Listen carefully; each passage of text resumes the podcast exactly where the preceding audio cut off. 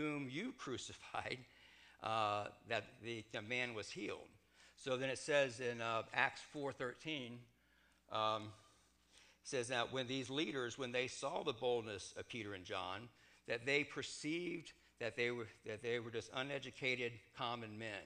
They were astonished because they could tell uneducated common men didn't speak like this. And I, and I love this phrase, and they recognized that they had been with uh, Jesus. Now, wouldn't you like to be like Jesus so much that people would say, hey, there's something special about them? It's like they've been with Jesus. You know, that we, that the glory of Jesus, the, the attributes of Jesus, and we are supposed to be like him, right? That's the whole journey of the Christian faith, is to be more and more like Christ. You know, and there's something about people that have spent the hard time um, denying themselves to be like Jesus. It starts to see, it starts to look like something. So they had, um, in Acts four eighteen through twenty, it says, so that they called them and charged them not to speak or teach in all of the name of Jesus. But Peter and John answered them. They said, whether it is right in the sight of God to listen to you rather than God, you must judge. But he says, but for we, but we cannot but speak of what we have seen and heard. That's the uh, testimony. They, they cannot do anything but what they know, because they know what they've seen and heard is much larger than them. It's much greater than them. So how did the, um, so now, because they were, because there was a church already formed now, right? So there's a church already formed Uh, that is watching what's happening to Peter and John. So, so, oh good, that's up there. Okay, so the, how did the church respond? They they said in Acts four twenty-nine, they said, now, Lord, look upon their uh, judgment from God on, on the world itself, and the church would not be here. But now let's, let's get into the four, church, four churches that Jesus calls some, some uh, things out on. Okay, so just like Ephesus. He says, I know your works, your toil, and your patient endurance, and how you cannot bear with those who are evil, but have tested those who call themselves apostles and are not, and found them to be false. I know you are enduring patiently and bearing up for my name's sake. You have not grown weary. Now, this point here, what does this sound like when he tells this church? Kind of sounds like the previous two, right? The, like Smyrna and, and like Philadelphia. They're doing the same thing. God's commending, you know, Jesus is, you know, commending them for how he commends Philadelphia and Smyrna, which I don't have these in, in just like order, by the way, in case you were wondering. But he says, I mean, Jesus says, but I have this against you. You have abandoned the love you had at first. He says, remember from where you have fallen, repent, and do the works you did at first. And then this is scary. This is disturbing. If you don't, he says, if not, I will come to you and remove the lampstand from its place unless you do repent. Doesn't that sound harsh? Because what, what do we say? We say, oh, but God, look, I'm doing all of this. I'm doing this. I mean, I'm holding true to your, to your, um, you know, persecution that we are enduring because I love your name. But I think Jesus is here showing how important it is for the church to be just as in love with Jesus all through their existence as they were at first. It is the the the primary love that makes everything else of a church work, if we truly have that love at first. But he says, if you don't, he will remove the lampstand, you know, from that church. So then at Pergamum, um, he says, I know where you dwell, where, is it, where uh, see, now Satan's throne is, yet you hold fast my name, and you did not deny my faith, even in the days of Antipas, my faithful witness, and who was killed among you, where Satan dwells. But I have a few things against you. You have some there who hold to the teachings of uh, Balaam, who taught Balak to put a stumbling block before the, before the sons of Israel. So now this story is in the Old Testament, by the way. Uh, so that they might eat food, sacrifice to idols, and practice sexual im- which is immorality. So also you have some who hold the teaching of the Nicolaitans. Therefore, repent.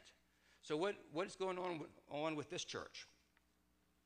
This church, they are compromising with false teaching. They are letting false teaching stay in their church. So Jesus is holding the whole church responsible, right? He's not just punishing those who are holding to the teachings that are not of him, not of the gospel, not of the kingdom, uh, but he is holding the whole church, you know, responsible. So he's calling them to, to repent. Then a Thy- Thyatira, he says, I know, whoops. Okay, Thy- a Thyatira, he says, I know your works, your love and faith and service and patient endurance, and that your latter works exceed the first, but I have this against you, that you tolerate that woman Jezebel, who calls herself a prophetess and is teaching and seducing my servants to uh, practice sexual immorality and to eat foods sacrificed to his idols. So he's this the same kind of thing here, but now they're tolerating not false teaching, but they're you know, tolerating sinful behavior in the church. You know, so so just again, he is holding the whole church responsible. So it, it, it just goes on to say that you know Jesus says, I'm going to deal with that woman and deal with all of them uh, who are involved in the sexual immorality of the church. Uh, but he says this, then he says in verse twenty-three, he says that, and all the churches will know that I am he who searches mind and heart, and I'll give to each according to your works. So Jesus judges us from our mind, right, from our hearts. He knows the reason why we do things and don't do things, and that's what Jesus judges us for. So um, uh, we can't hide behind uh, works that are not from the right, um, the right motivation. So then Sardis, Sardis says, I know your works. You have the reputation of, be, of being alive, but you are dead. So he's saying being a, you know, alive according to the world, but you are dead according to God. So he's just saying, wake up and strengthen what remains and is about to die, for I have not found your works complete in the sight of my God. He says, to just remember then what you received and heard, keep it and repent, for if you will not wake up, I will come like a thief, and you will not know at what hour that I come against you. And you know, when you when we look at all, there's a lot of churches um, that are really, they have a lot of things going on, don't they? A lot of programs, a lot of things. They even have Starbucks in the lobby, you know. They have light shows and worship, and we even, even went to one that had smoke. So, Lee, I'm glad we don't have light shows and smoke here. That's but we see these churches that are really, they, according to the world, it looks like, wow, there's a lot going on. This is a, a you know, hopping church, you know. But Jesus says, but you're dead. You were you were dead, because we, the world thinks you're alive and all, but you're dead. And he says, this is a real interesting phrase here. He says, your works are not complete. So what is a complete work? Have you ever thought about what does a complete work look like? So a work that is not complete would be a work that a man thinks up, and I'm going to do this work to think that it pleases God, because it's man doing this. A you know, work that is complete would be um, started by the Holy Spirit. You would see where he is working, and we would then go and join him where he's working, and then there's fruits produced from that. So that kind of work is a complete work, not works that we dream up, because I just remember, Jesus said, I will build my church, not man. So we have to always look to see where God is working, join him, rush to where he is working, and take part of that, because God's working in hearts, and we want to be there to wherever God is working with those hearts. Uh, and that's a, a complete work. So it's a work that has fruit, uh, it produces fruit. All right, Laodicea. This is the, the church that Jesus found nothing good about. He says, you are neither hot nor cold. Um, he says, would, would that you were, he wishes that they would either be hot or cold. So he says, because you are lukewarm, neither hot nor cold. Now, real quick, we know hot and cold, this is not like you're hot for Jesus or cold for Jesus. Because where this church was in Laodicea, it was in a place where they had hot springs coming and cold water coming into the city, and they found therapeutic use from both of them. So either hot water was a very therapeutic, like people go to like hot springs and things like that, or the icy cold water. So they were both of therapeutic use. So Jesus was saying, I can't find anything good in you. You're not even hot or cold. You're just lukewarm. And to him, that's, you know, there's nothing good here. He says, I will spit you out of, I will spit you out of, out of, you know, my mouth.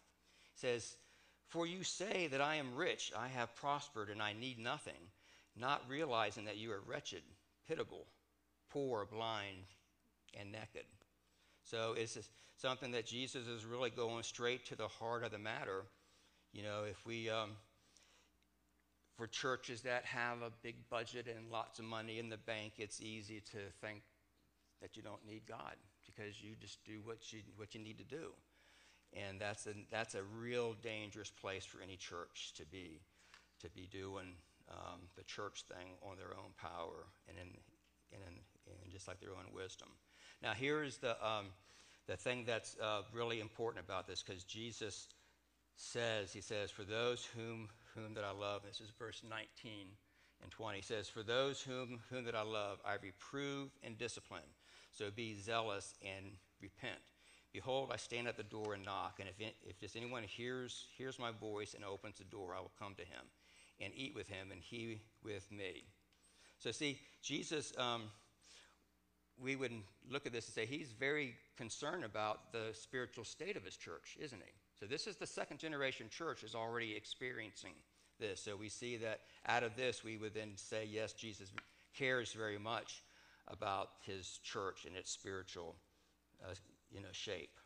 So I find it interesting that not only does he want the church to start well, start strong, he also wants the church to just finish well. And that's, and that's going to take us to the church in the last days. And I'm just almost done here, so I know we're at noon. Um,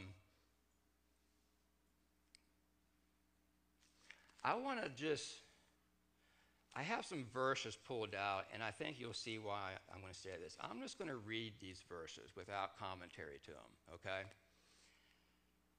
Because this is Jesus and Peter and Paul, again with Jesus, telling us about the last days, okay? And this is something that we need to take up seriously. We need to just listen to this. So just, just let the Holy Spirit speak to you just through these words here, okay? This is Acts two seventeen. It says, in the last days it shall be, God uh, declares, that I will pour out my spirit on this all flesh. And your sons and your daughters shall you know, prophesy, and your young men shall see visions, and your old men shall dream dreams. There will be terrible times in, in the last days.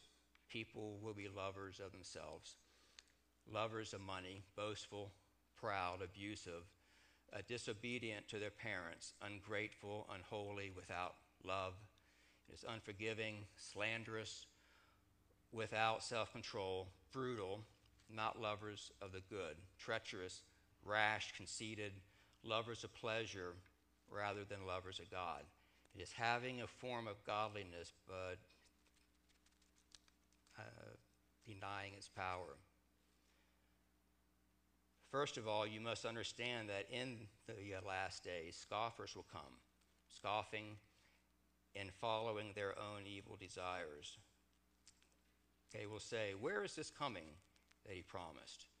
It is ever since our fathers died, everything goes on as it has since the beginning of creation. Now the Spirit expressly says in the latter days, some will depart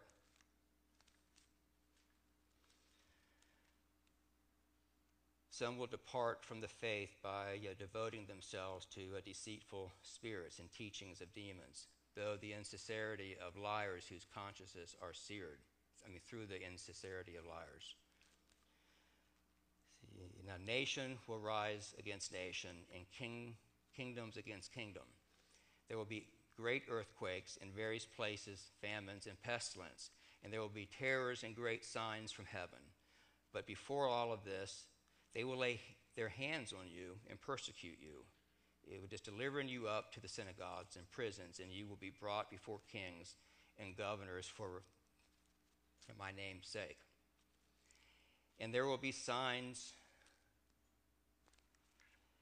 and there will be signs in sun and moon and stars, and on the earth distress of nations and perplexity because of the roaring of the seas and the waves, people fainting with fear and with foreboding of what is coming on the world. Uh, you know, for the powers of heavens will be shaken, and then we'll see the Son of Man coming in a cloud with power and great glory. He would just now, when these things begin to take place, straighten up, raise your heads, because your redemption is drawing near. Are we here with this? Does this sound like what we're seeing today? I think that um, truly the return of Jesus for his bride is at hand. But what are we commanded to do? We're still commanded to not stop being the church. We're not to sit on our hands and wait for Jesus to come. We're still to be the church. You know, if we've lost our first love, if we, in general, have lost our first love of Jesus, we do things like we do church instead of being the church. If we compromise with sin, um, God holds us accountable for this unrepentant sin, even in you know, generations past. If we're asleep, our work is not complete and we're dead. If we tolerate false teaching, biblical authority is undermined and another gospel is preached. If we depend on our own means, we don't need God.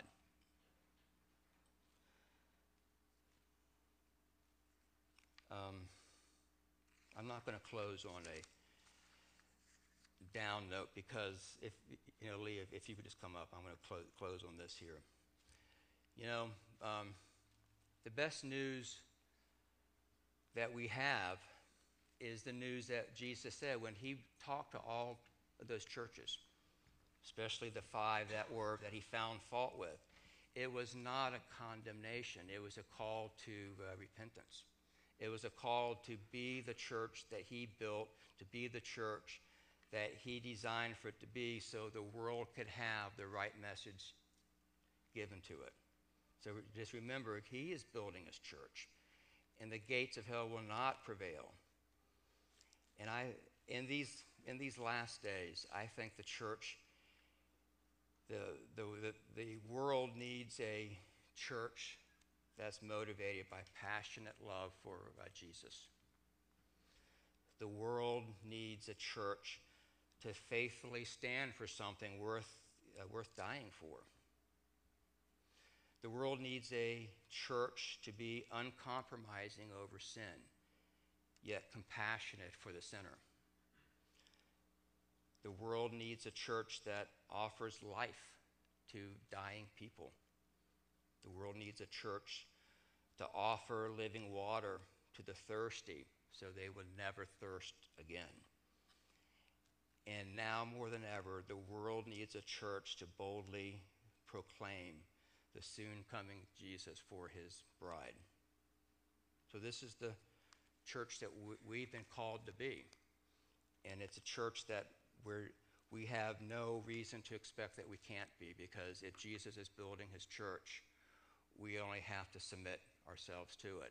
We just have to kneel our will. We have to let the truth expose any misperceptions or false doctrines or lies in our heart to be the church that he's called us to be, because that's the church right now this world needs. So I'm, I'm just going to pray real quick for us here. Father, I, I just, um, I pray for each heart here. I pray for each person here in this church. Father, you love this church. You've called us to high things. Father, just truly move in every heart, move in every spirit. May your spirit truly stir us to passion for you. May it stir us to holiness, to be the bride that you sacrificed everything for. Father, the, the, the calling that you have for us is great, and it's too great for us to do. So we truly depend on your Holy Spirit. We truly depend on your Son, Jesus, to model how we should be and how this church, let us be the church that looks like the church that Jesus died for. Father, truly just move, just help the church in our country to be that way. Help the church in the West to truly be a church that stands for something worth, you know, worth dying for. These things I pray in your Son's name. Amen.